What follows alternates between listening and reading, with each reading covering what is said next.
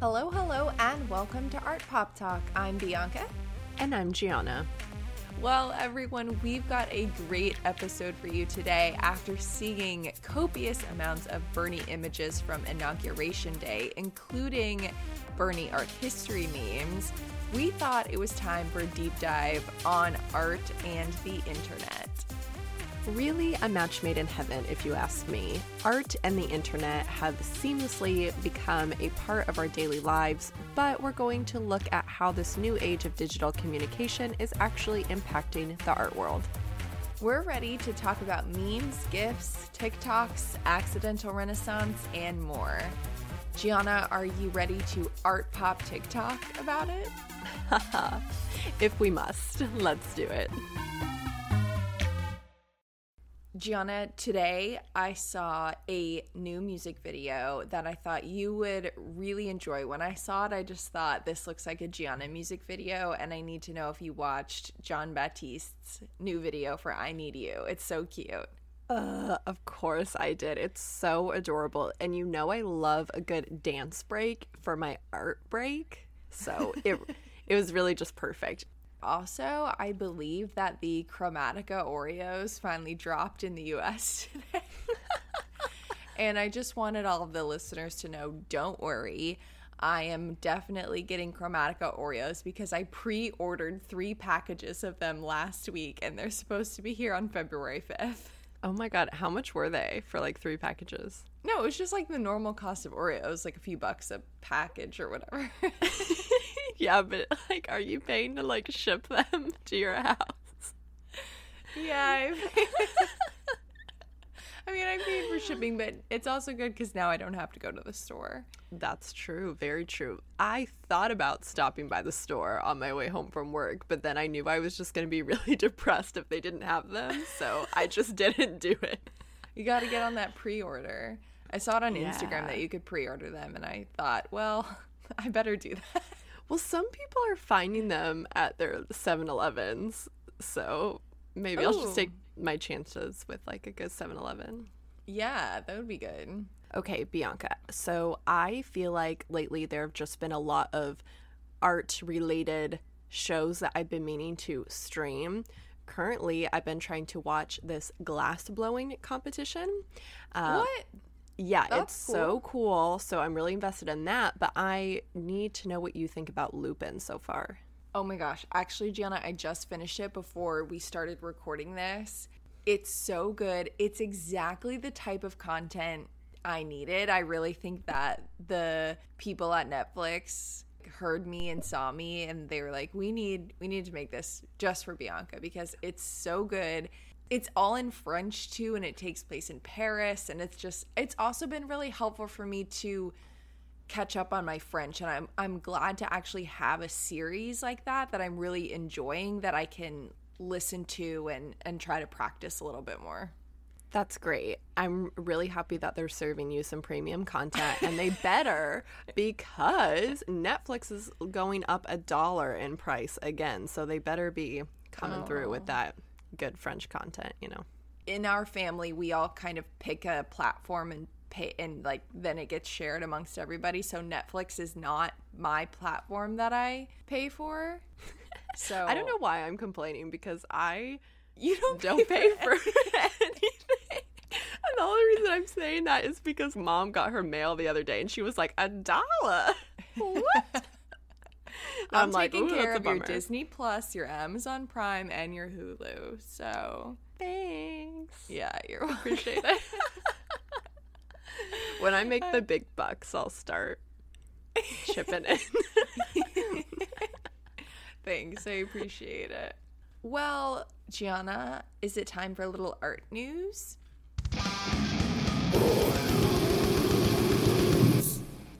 It is indeed. This week's art news is all about an ongoing story and ongoing case between the wedding dress designer Hayley Paige and JLM Couture. So, right around this past Christmas, Hayley Paige Gutman released a video on Instagram announcing her resignation from the label JLM Couture, in which she was their head wedding dress designer since, I believe, 2011. Mm. The reason this resignation broke headlines was because there was a disagreement between Hayley and the fashion company in which they wanted to obtain control over Hayley's legal birth name and her social media accounts, and specifically Instagram. So, how did all of a sudden this disagreement come about? Because Hayley thought she was using her account appropriately and in good faith, as she's been with JLM Couture since 2011, and she has obtained the Instagram handle and the social media handle Miss Hayley Paige even before she joined on with this company. The dispute apparently started back in 2019. JLM claims that the Miss Hayley Paige accounts were created to promote the designer's brand, while Gutman says her social platforms were personal accounts. More specifically, it seems issues started when Hayley made a TikTok account with that username, and according to JLM, she did not, quote, properly represent the Hayley Paige brand in her videos. On top of that, she also changed the bio of the Miss Hayley Paige Instagram account to read personal and creative account. I'm not too sure what the bio read before then, but mm-hmm. that was a breach of their contract in the eyes of this company. As of now, a court has granted JLM the right to any account that bears the Hayley Paige name, and they have also won a temporary restraining order on her as well.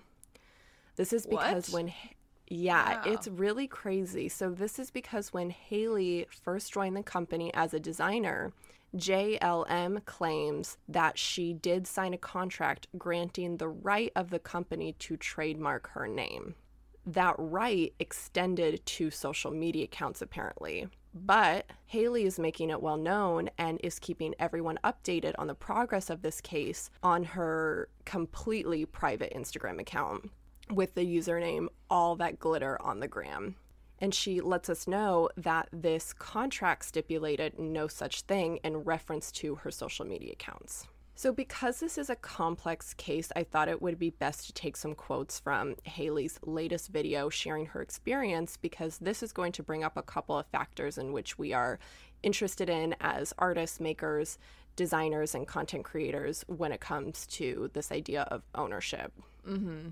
Quoting from her post in early January, Contrary to JLM's claims, the accounts that JLM seeks ownership of are personal and feature pictures of me, my parents, fiance, and dog, and my deeply personal thoughts and experiences. As the hundreds of examples show, JLM's sworn claim that that account was wedding gowns all the time is demonstrably false. When JLM took over the account by court order and began deceptively posting without notifying anyone it wasn't me, you all noticed the abrupt change of the content and tone and posted thousands of messages letting me know. In response to the public expression, JLM simply turned off comments on all posts, damaging my account's value and relationship with its 1.1 million followers.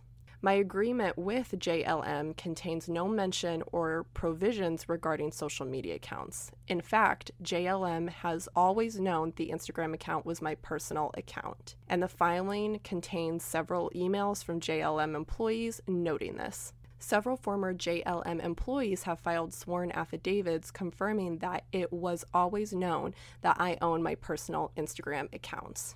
So on top of all this, just this case is really important because it holds a presence in what we have witnessed in other pop culture scenarios. One that specifically comes to mind, I'm thinking of Taylor Swift, and Hayley Paige has even mentioned that in some of her postings.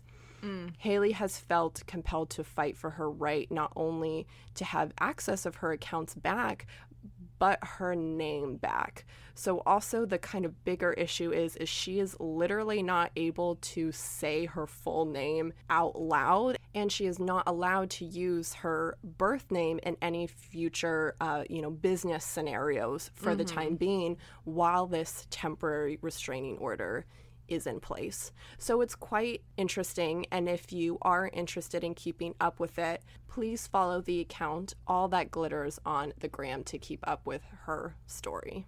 I'm really interested in the fact that they can trademark a name and I'm wondering how that works if there's just another person named Hayley Paige. What happens to just another random person with that name? Or are there only implications for her since she used to be associated with the company? Well, so the name is trademarked. So, therefore, if another brand wanted to come in and call their brand Hayley Paige, they could not because that is already trademarked.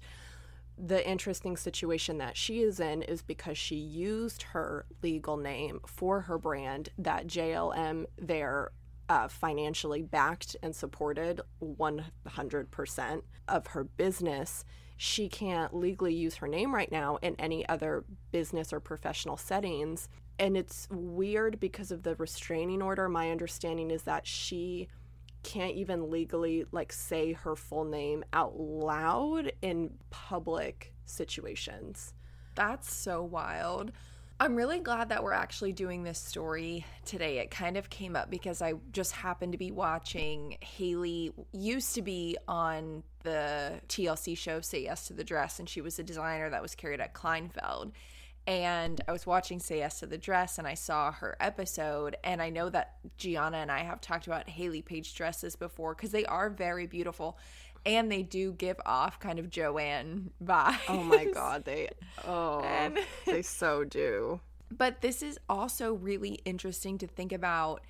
Just I don't know what is happening. I don't know the stars are aligning, but everything in my life right now is centered around money and careers. And then also this past week, we had all the news erupt out of GameStop and all the mm, hedge fund and yeah. big money and what and I think it's just really interesting to think about what big money can do for the individual and how that impacts an individual negatively and also how that in turn you know last week we talked about the art market and and how big money impacts the creator and what mm-hmm. that does for creativity in general Right. And that is part of the reason why, also, I mean, not to mention just so many of her rights being stripped away for a brand that she was signed on to build at the age of 25. Like, she's so young. Mm-hmm. And it's really interesting to hear her talk about when she originally did sign that contract, there was no lawyer present or she didn't mm-hmm. have her own lawyer come in and look at that contract which mm-hmm. she absolutely regrets and just like advises people you know like always make sure you have a lawyer look over a contract before you sign mm-hmm. it um it, it's interesting it does feel like a very like he said she said situation because we are mm-hmm. hearing the exact opposite from each party right um but yeah the reason why she is speaking out so much is because you know this is a pattern that we see repeated over and over again and how we see original creators uh, just lose ownership of all their mm-hmm. content.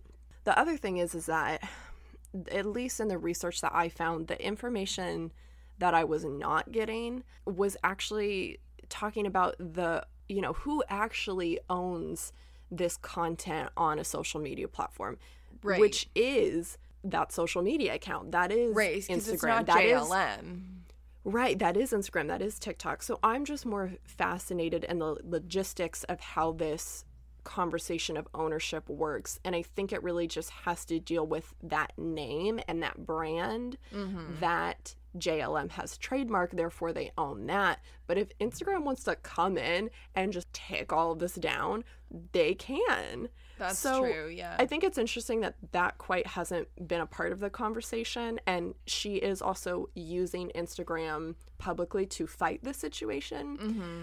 I, I just think it's fascinating, and I haven't noticed a lot of conversation about that aspect of this court case. Yeah, yeah. No, that's super interesting. And it's kind of also something we were talking about this past week with the podcast, anyway.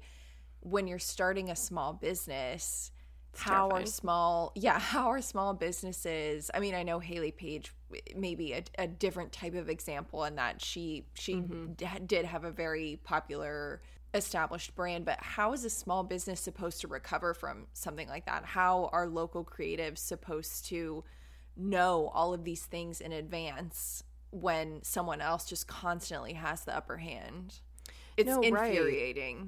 Right. It it's it really is wild. So I definitely recommend keeping up with this this court case. I think it's really interesting. It's super Um, it's really wonderful to see the community that uh, has also supported Hayley.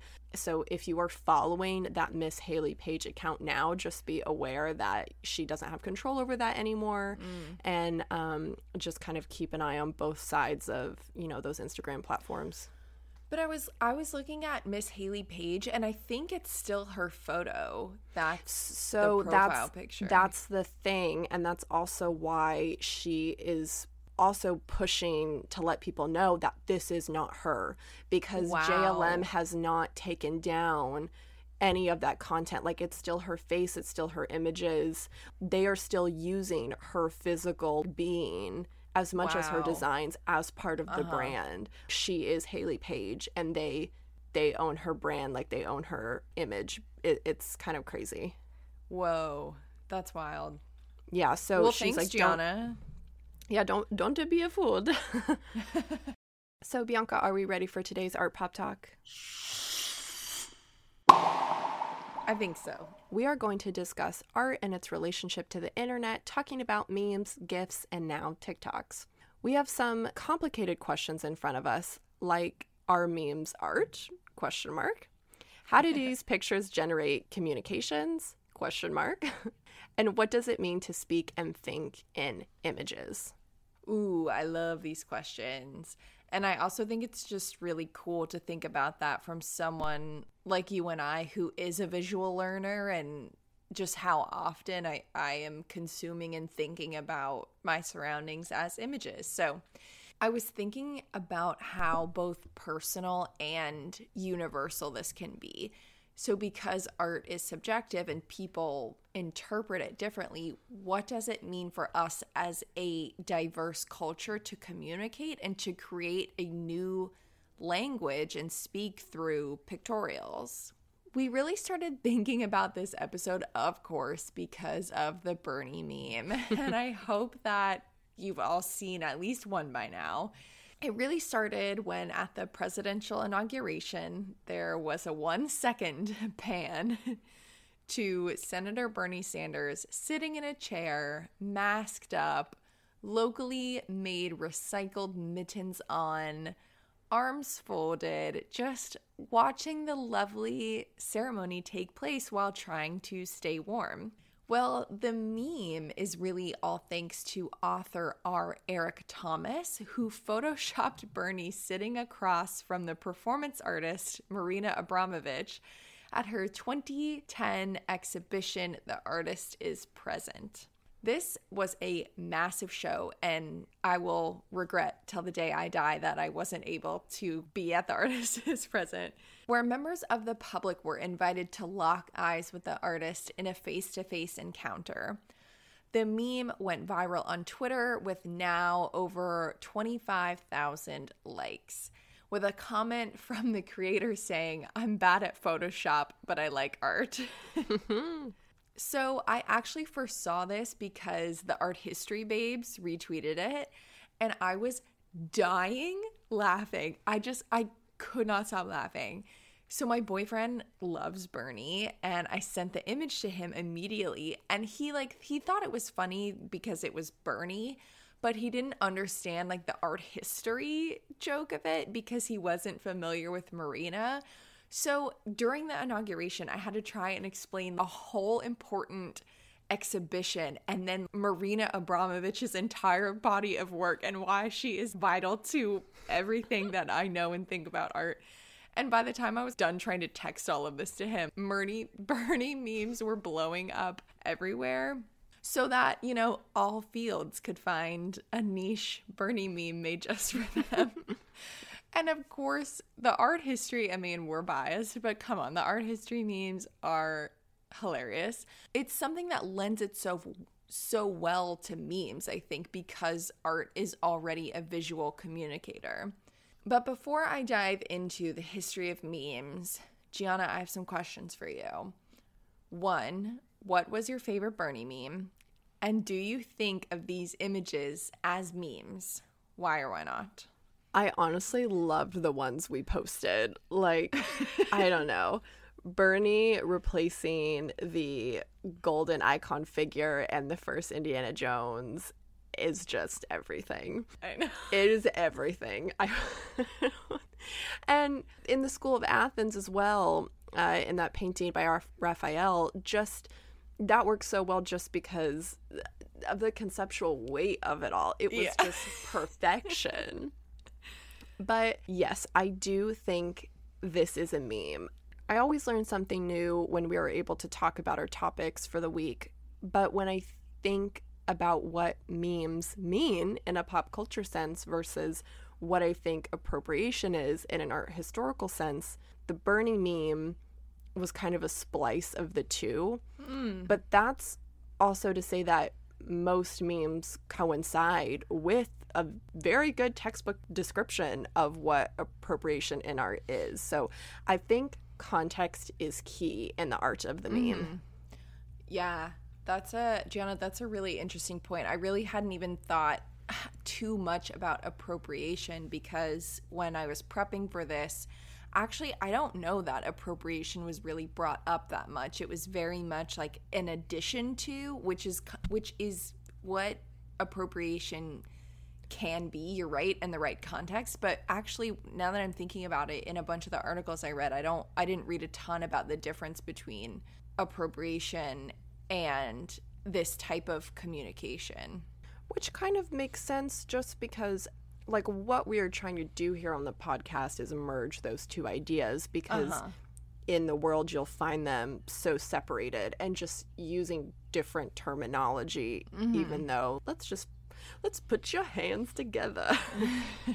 well, and it's also there are a lot of issues to sort through with appropriation, but it mm-hmm. doesn't mm-hmm. in the art world and I'm sure in, in, many other contexts, it doesn't always have to have that negative connotation that I think yeah. is very popularized for for the right reasons, but mm-hmm. nevertheless. Right, but it, it also can be very satirical too, which uh-huh. is like what lends itself so well to the idea of the meme. Ooh, ooh. Okay, so so what is a meme? It is technically defined as an element of culture or system of behavior that may be considered to be passed from one individual to another by non genetic means, especially imitation. The word meme was coined by the British biologist Richard Dawkins in his 1976 book, The Selfish Gene and this was an attempt to explain how ideas replicate, mutate, and evolve, which is called memetics. Meme is a word derived from the Greek word mimeme and gene. So essentially, a meme is a cultural gene.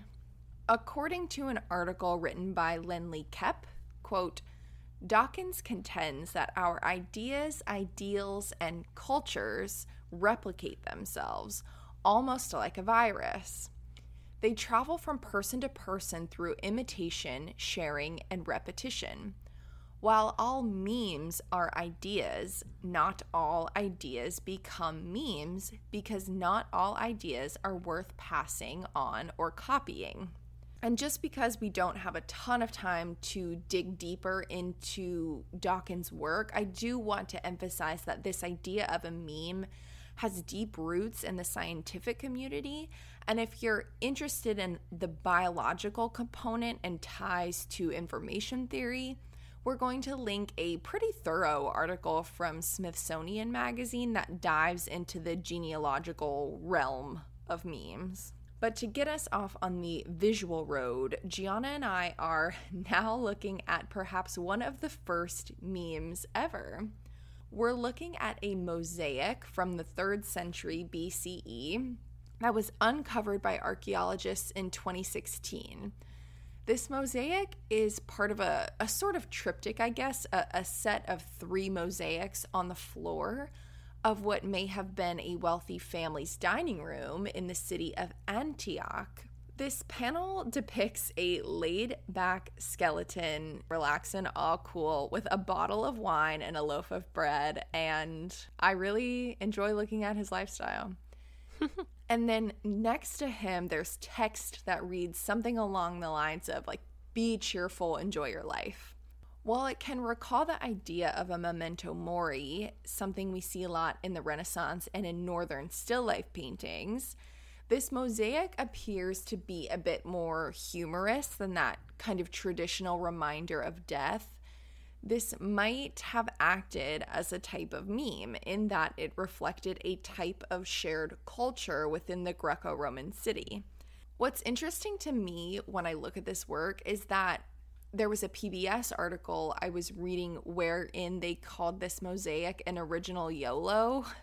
Mm. And while I understand the placement of our current understandings onto the work, it's sort of difficult for me to separate the neurological implications of memes with the digital components and references we are so used to putting onto those images now.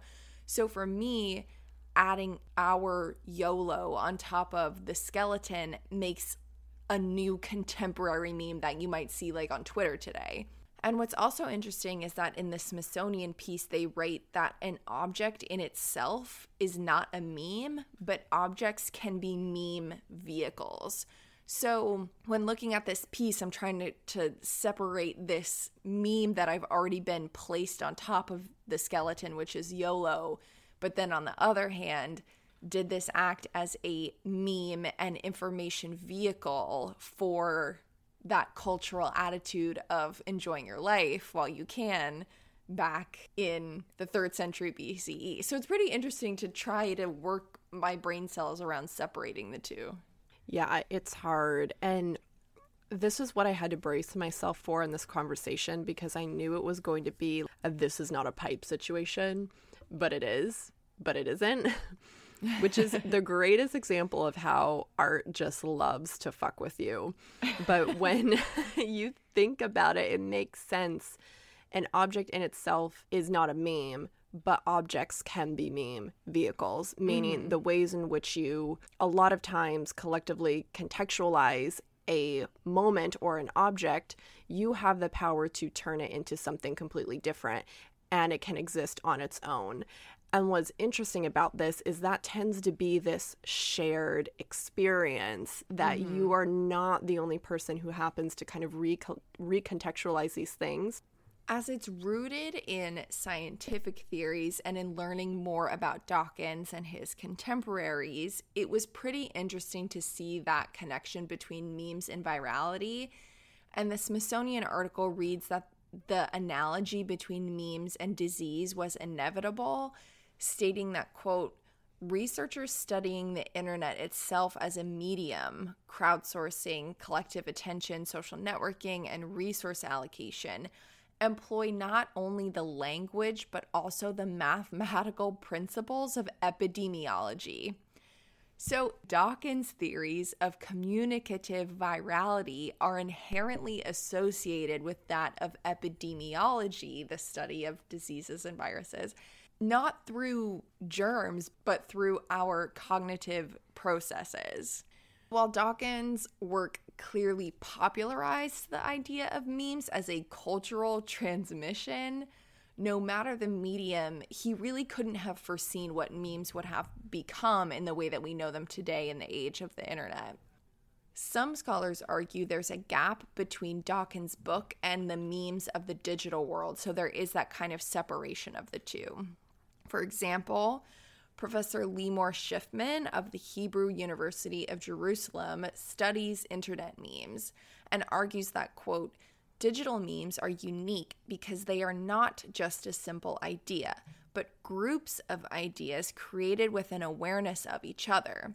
His definition of internet memes is digital content units with common characteristics created with awareness of each other and circulated, imitated, and transformed via the internet by many users. And then users decide what gets copied and passed on, which is where memes go viral or they get out of hand. And of course, this lends itself into a whole other discussion, which I think we can, again, find a lot of right now because of the the the conversation that's happening around censorship, free speech, and memes on social media platforms. And Pepe the Frog, for example, who has become a memed symbol of white supremacy. As far as some of the first digital memes go, Gianna and I were looking at these old videos that at the time we didn't even know were memes, but were just things that we watched on YouTube in middle school. And I actually remember the first time the word meme was used in the context that we think about it today.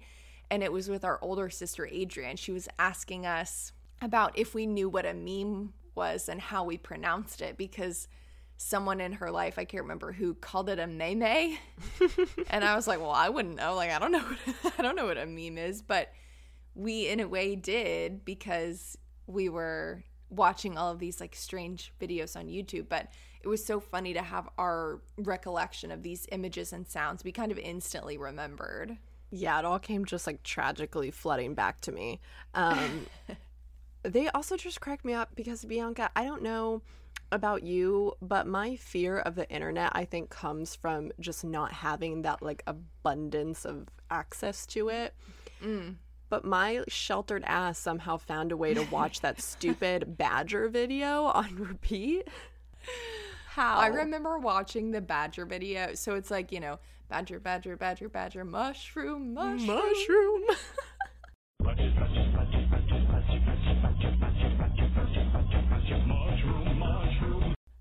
And I remember watching that endlessly. And then, of course, there's also the hamster dance. Here we go.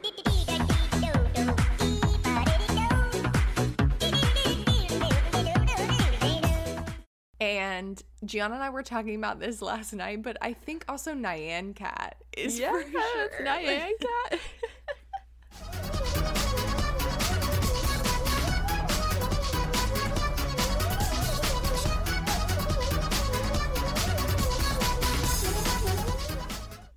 She's so on brand. It Our life has just gone full circle.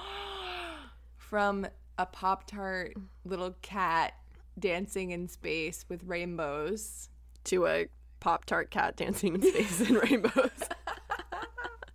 Talk about your quarter life crisis. Yeah. I think I'm actually having a quarter life crisis. Oh yeah. This week. Are you, are you upset because you didn't invest in uh, GameStop? I'm really upset. I don't want to get into it on the podcast, but I felt really bad because I was crying last night before going to sleep, and my boyfriend was like, It's gonna be fine. And I was like, No, I don't know how to invest my money. Ah, uh, yeah, I don't know. It scares me. It scares me because it's gambling, and that's not something I feel as though I'm in the right headspace to talk about right now. Oh my god. So going back to memes, there's also memes I'm seeing about GameStop, but it's fine. I'm just trying to merge the gap between what we just talked just about and, and, what we should be talking about. Brid- bridging the gap here. So, what's perfect about memes is that, again, they really do go hand in hand with art history. Darren Wershler is a professor from Concordia University, and he argues that, quote, Memes are essentially 100 years of text art boiled down into your feed. He believes that they are a type of everyday conceptualism. Ooh. And I found this really cool artsy article that you guys have to read. In it, it states that, quote, through an ironic and playful treatment of a fragmented subject, memes break down high and low culture disrupting ideas of authenticity and originality. Memes should be understood as the digital descendants of artists such as Man Ray, Walker Evans, and Andy Warhol, all vanguards whose practices largely concerned informal and social disruptions. And in the article, they also have a really cool paragraph about performance art and how memes can be a type of performance art. And my mind was just blown. It was really cool. Hmm. But in it, they also show this very famous image from Man Ray, and it's an image of a woman's back with the making of an object, which is a violin. So he imposes on her body these type of lines to make an entirely new image And this led me to think about Duchamp's image of the Mona Lisa, where he draws like a funny mustache and goatee on her, very like Ross and Rachel vibes mm-hmm. when they fly to Vegas. but then, actually, as I was reading the article, it goes on to reference that exact image as well as a Jenny Holzer piece, which I thought was so cool in thinking about artists who use word and image satirically to make a meme. And then I was thinking, Gianna, I don't know why I'm just really putting this together for the first time, but is Barbara Kruger a meme artist? Oh, she totally is. She totally is. Oh, it's so cool. And this this is also like just something to, you know, lock away from what we talked about in our last episode with merging those gaps between those words that we use highbrow art and lowbrow art and there mm-hmm. are so many artists that are using like social media platforms and meme art as their art and it is mm-hmm. so interesting mm-hmm. and i wonder too you're totally right in thinking about last week's episode on the art market oh my gosh should we invest in meme art should we be flipping meme art and then betting that it will be like highbrow art in a few years. Bitch, if you're gonna bet on anything, bet on my art. okay. I'm gonna bet on your art. I'm gonna bet on your art, but here we are talking about memes. All right. Well, don't give away all of our good ideas. All right. Yeah. Okay, guys. Like, d- don't invest. I'm gonna don't be a invest. Hedge, I'm gonna be a hedge fund guy. or let's all collectively invest in something, and then just like give a big academic fuck you to the auction houses.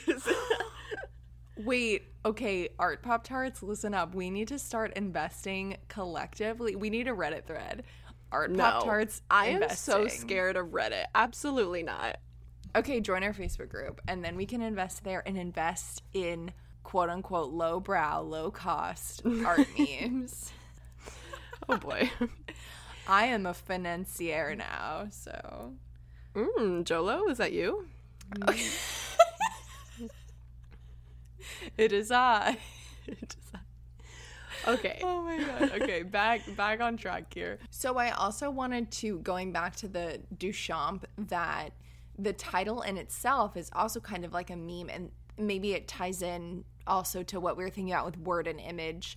But the title of this is like a Britney Spears if you seek Amy situation where the pronunciation of the letters El Asha Okul creates a, a pun in French, meaning something like she is a hot ass, or Duchamp kind of said it means that she's like horny. But this reminds me of the game Mad Gab that we used to play a lot too, Gianna. she doesn't look happy.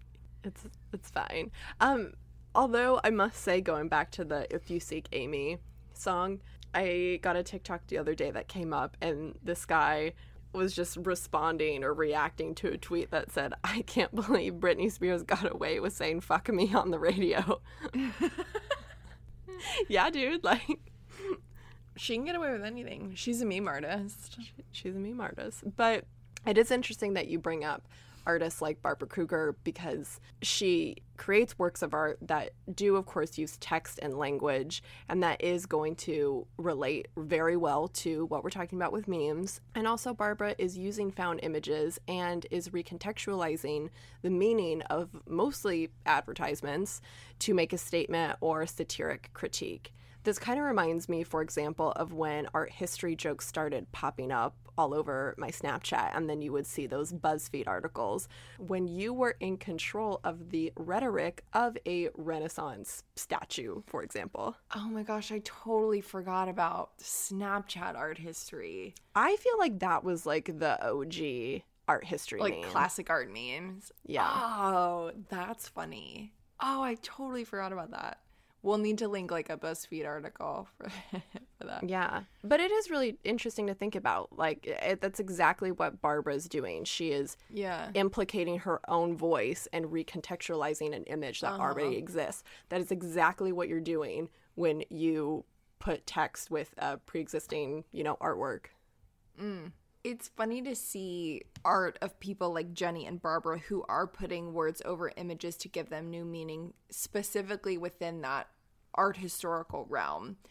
And that's exactly what art history meme creators and accounts are doing now. So yeah, Gianna, you made a good point about Snapchat being that maybe original inspiration for these now very popularized accounts. The Art History Babes podcast actually has an episode where they talk about memes as well. So go give that a listen. We'll link it. It's awesome. But they give a bunch of their favorite accounts and they also talk about tabloid art history, which we went into a little bit with our episode with Olivia. And Art History Babes also, they're really great at posting a lot of good art memes too.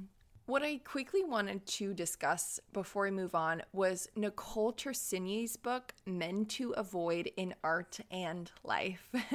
it is described as, quote, a modern feminist gift book inspired actually by a viral Twitter thread that juxtaposes women in classical paintings with comedic contemporary captions to illustrate the mansplaining and concern trolling women have had to endure since the beginning of time. It's a really funny book. I bought it this fall. And she just takes these very beautiful paintings and transforms their meaning entirely to make them these very humorous images with really just a sentence or two, which is uh, amazing to kind of think about. I Actually, first heard about that book because my printmaking professor sent it to me and said, I think you need this. Oh. I think you do need it. It's great. I thoroughly enjoy it. I wanted to mention the game also, What Do You Meme, which is like apples to apples or Cards Against Humanities, but with pictures and pictures that have gone viral. So we have a lot of familiarity behind these images. So we think the concept behind this book meant to avoid in art and in life is just very similar to kind of you know what's a funny joke that you can make in this moment of of this image. So um, there are a lot of different like accessible books accounts games that are practicing these concepts. Yeah so, when we planned this episode, we of course had thought about emojis as well and how emojis are woven into this line of digital art and humor, and how MoMA actually owns one of the first original sets of designed emojis as well. But in the interest of time and in trying to keep on a more cohesive thread of visuals, I think Gianna we should save emojis for another episode because now I'm just thinking so much about those connections between word and image and maybe dive a little deeper into Jenny and Barb. And I also have so many thoughts on emojis and hieroglyphs and how your phone can also transform words from your text messages instantly into pictures. It's wild. Yes, I agree. And that is a topic I'm particularly interested in, having worked on some programming for an exhibition where the big idea was art as a universal language. The complexity of this concept varies in how the artist uses it, of course, because it's also pretty arguable to say that art is in itself a form of language used as a way to communicate with others. But if we break down the emoji, there are a lot of layers to it. It is a visual communication tool, it is a symbol, it is an abstraction of a human, and it's an abstraction of an emotion or an action. So we can really get into the symbolism with this, which will just be an awesome conversation to continue later. Yes, so at this point, I would like to start talking about gifts, the history of it, and the impact of them. Bianca, I also need to know what your favorite GIF is. Oh, no, that's really hard. My favorite GIF. I really like Blinking Guy because I think that I utilize him a lot in my everyday life. But there's also a really good GIF that I love of Lady Gaga when she's dressed up as Venus and she has like the little seashell bras on and she's just like shaking her boobies everywhere and I really like it. Oh yeah, for sure. Any good friends gif or Lady Gaga gif is always welcome in my text oh, chain. Friends gifts I I also use a lot, but they're very, for very specific people. I send friends yeah. gifts to like you and my best friend Miss Elizabeth. I send them to her a lot. Yeah. Like if I was excited about something, I know that I could send you Monica shimmying with a chicken head on with the little the hat. Turkey head, the yeah. turkey head, yeah. And I also have to ask you, Bianca, How do you pronounce GIF? Do you say GIF or GIF? I do not say Jif. Jif is the peanut butter brand. If you say Jif, honestly, get out because it. I don't know why it really bothers me, which is a very silly thing to be bothered about. I know. I'm really sorry, but I personally say GIF. Well, it's funny that you actually mention that because technically you are correct. Both pronunciations are in the dictionary as correct just because for some reason there is like weird debate about it that isn't really that important. But it's not important, but I also feel very strongly. okay, it. but you're just gonna feel like very validated because according to the developer of the GIF himself, Steve Wilhite, it is GIF with a soft G, and he makes this joke about people who pronounce it with like a J. No, like that's the peanut butter. Like, and he makes that joke. It's really funny. But it you know, peanut butter. So because I really validated. appreciate and love Jif peanut butter. I I love me some good peanut butter, but I really don't like conflating the peanut butter with my visual communication. I would really just like to keep my experiences separate. oh my goodness. Okay, so what is the GIF? The digitalized GIF was created in order to solve a problem we are still dealing with today how to display an image with also saving memory. Basically, how can we save storage space? I have like 10 million pictures on my phone, and every day I get a notification that says your storage is full. His algorithm was based on the idea of compression, and this new creation could be used for exchanging images between computers. GIF actually stands for Graphics Interchange Format. So, although the GIF was born out of the digital era, it's also just kind of interesting to note that the concept in which we use GIFs now, or even make GIFs ourselves, really follow that principle of early stop motion. So, in an article that I found from the Smithsonian Magazine as well, we've got a lot of them going on today. Um, I found a really good block quote that stood out to me, and I think it will lead a really good discussion into the gifts in a very artful and, and social space and social context. And Bianca, I'll be curious to hear your thoughts because I know we were talking about this earlier today ways in which we can express our feelings so particularly through a GIF. The article states before GIFs were dressing up the content, says Jason Eppink, curator of digital media at the Museum of Moving Images. GIFs were clip art images and construction symbols, but now the GIF itself has become the destination. Part of the reason the GIF was able to withstand time is because it fit the DIY spirit of the early internet. It was a small file, it could be downloadable and stored on individual servers, and nothing really came along to replace its animation style. Like most digital media, it fills a need, but it kind of also created a need, says Kevin Zeng Hu, a PhD researcher at the MIT Media Lab. We all know how unwildly texting can be and how much context can be lost, especially emotional context. Once you make it visual, you have a higher bandwidth to convey nuance. I really love that last line, and I think that's a really great phrase to sum up the GIF because I remember there were there used to be kind of conversations around text messages where you couldn't tell if someone was being sarcastic and you couldn't tell if they were being serious or th- there were other implications behind a text that were unsaid or unreadable but with the gif you can and and to a certain extent with emojis you can add another layer of visual communication to help get your meaning and point across in text where it may be lacking. Going off those terms of kind of self expression through digital media, we cannot have this conversation without talking about TikTok.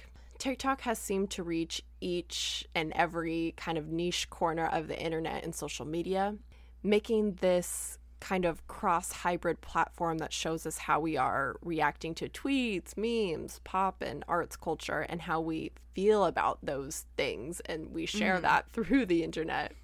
Right. On top of that, the platform is creating its own trends, but also building on top of these OG trends. Mm-hmm. Taking a good art trend, for example, such as accidental renaissance, This originally started as you happen to, let's say, take a photo with very romantic or dramatic lighting, or your charcuterie board just looks so delicious that it could be, you know, a painting in a still life. And like everyone was using those hashtags, accidental renaissance.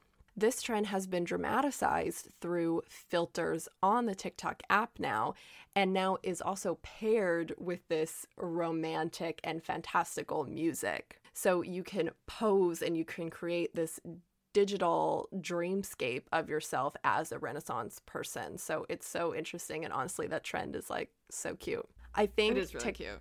I think TikTok has become this kind of super heightened I don't know, merging of our digital visual culture, and it is scarily addicting and fascinating to be a part of.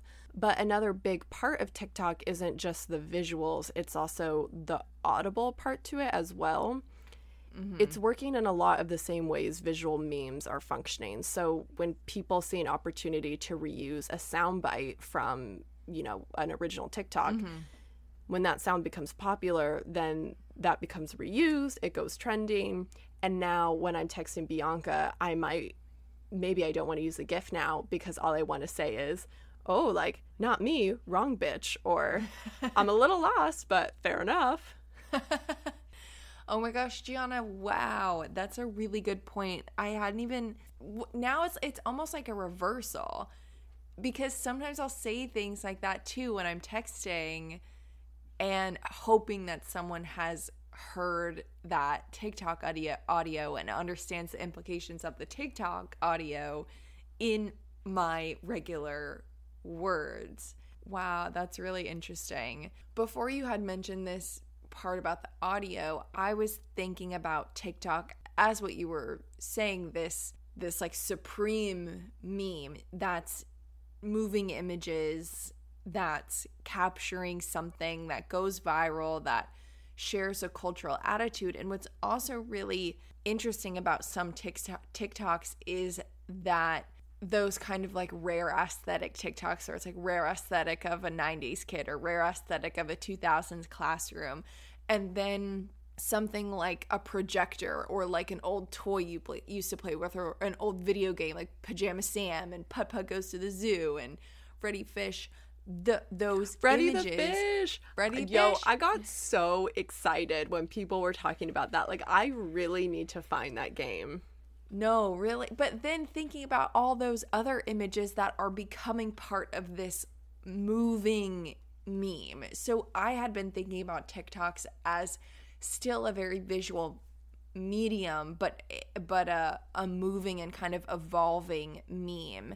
And I also think what's interesting about the audio edition is that the the audio gets gets replicated and and that's the audio sometimes is the current that goes through the images where in like a traditional digital meme it's the image that stays current and then the text gets replicated to do something new. But then i think kind of maybe not the complete opposite is happening on tiktok but the audio is getting repeated to create a new context with a completely different image because each person is using that audio in there to convey it you know sometimes a completely different type mm-hmm. of joke or or information system yeah. using I, an audio i also think tiktok has become this place where we go to archive our ridiculous and outlandish reactions to other things we see on social media.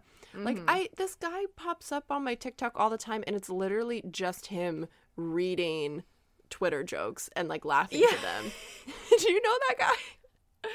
I love when people I love the TikToks that go viral just for putting the Twitter joke above their head and then yes. you know then reading yes. the Twitter joke and it's like why is this funnier on TikTok when I could just go to Twitter and I don't know and it's, it it's Twitter. quite just like masterful and just like fascinating and it's just yeah. like a big dumpster fire of knowledge.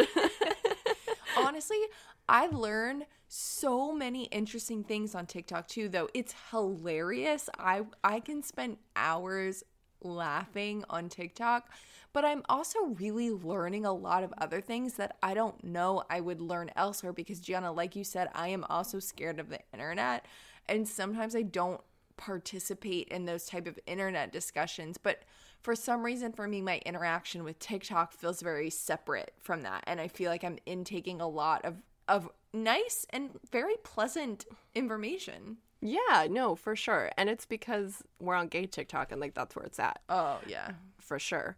But yeah, no, for sure. TikTok is just an interesting place and it's always a gamble to like text a quote to someone because you hope that they have also wasted their life during quarantine right. and they know what you mean.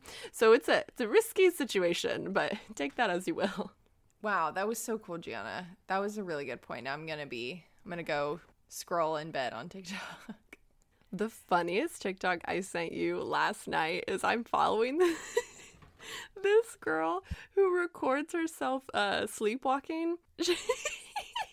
No, I I love receiving TikToks. I think that I'm unfortunately the person that sends the 36 TikToks.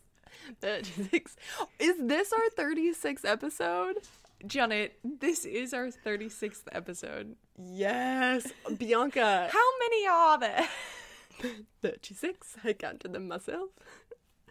That's perfect. That okay, you were totally this right. Is, Everything in life is a great is way aligning. to end a show. Yeah. It's this all met. I've been waiting to do that TikTok, and this is just a perfect opportunity for it. Wow, I'm so happy to be in this moment with you all and share this. Yay! Aw, so sweet. well, I think this was a really fun discussion. I hope that you guys enjoyed it and you maybe know a little bit more whenever you are scrolling on TikTok or you're using a GIF or or a GIF or looking at some cool art history memes on Instagram. So if you are listening to this on the first Tuesday of February, I hope that you all received your APT newsletter this morning and it showed you all of the great content we have coming up for you this month. Next week, we are going to dive into a little Valentine's Day history. We're going to talk about love. We're going to talk about Cupid. We'll talk about Valentine's Day cards, valograms. Oh, valograms. Get ready for some cringy valogram stories. Ooh, I'm excited. I'm excited. well, with that, I think that we will talk to you all next Tuesday. Yay. Bye, everyone. Bye. Art Pop Talks production assistant is Audrey Kaminsky. Music and sounds by Josh Turner. Photography is by Adrian Turner. And our graphic designer is Sid Hammond.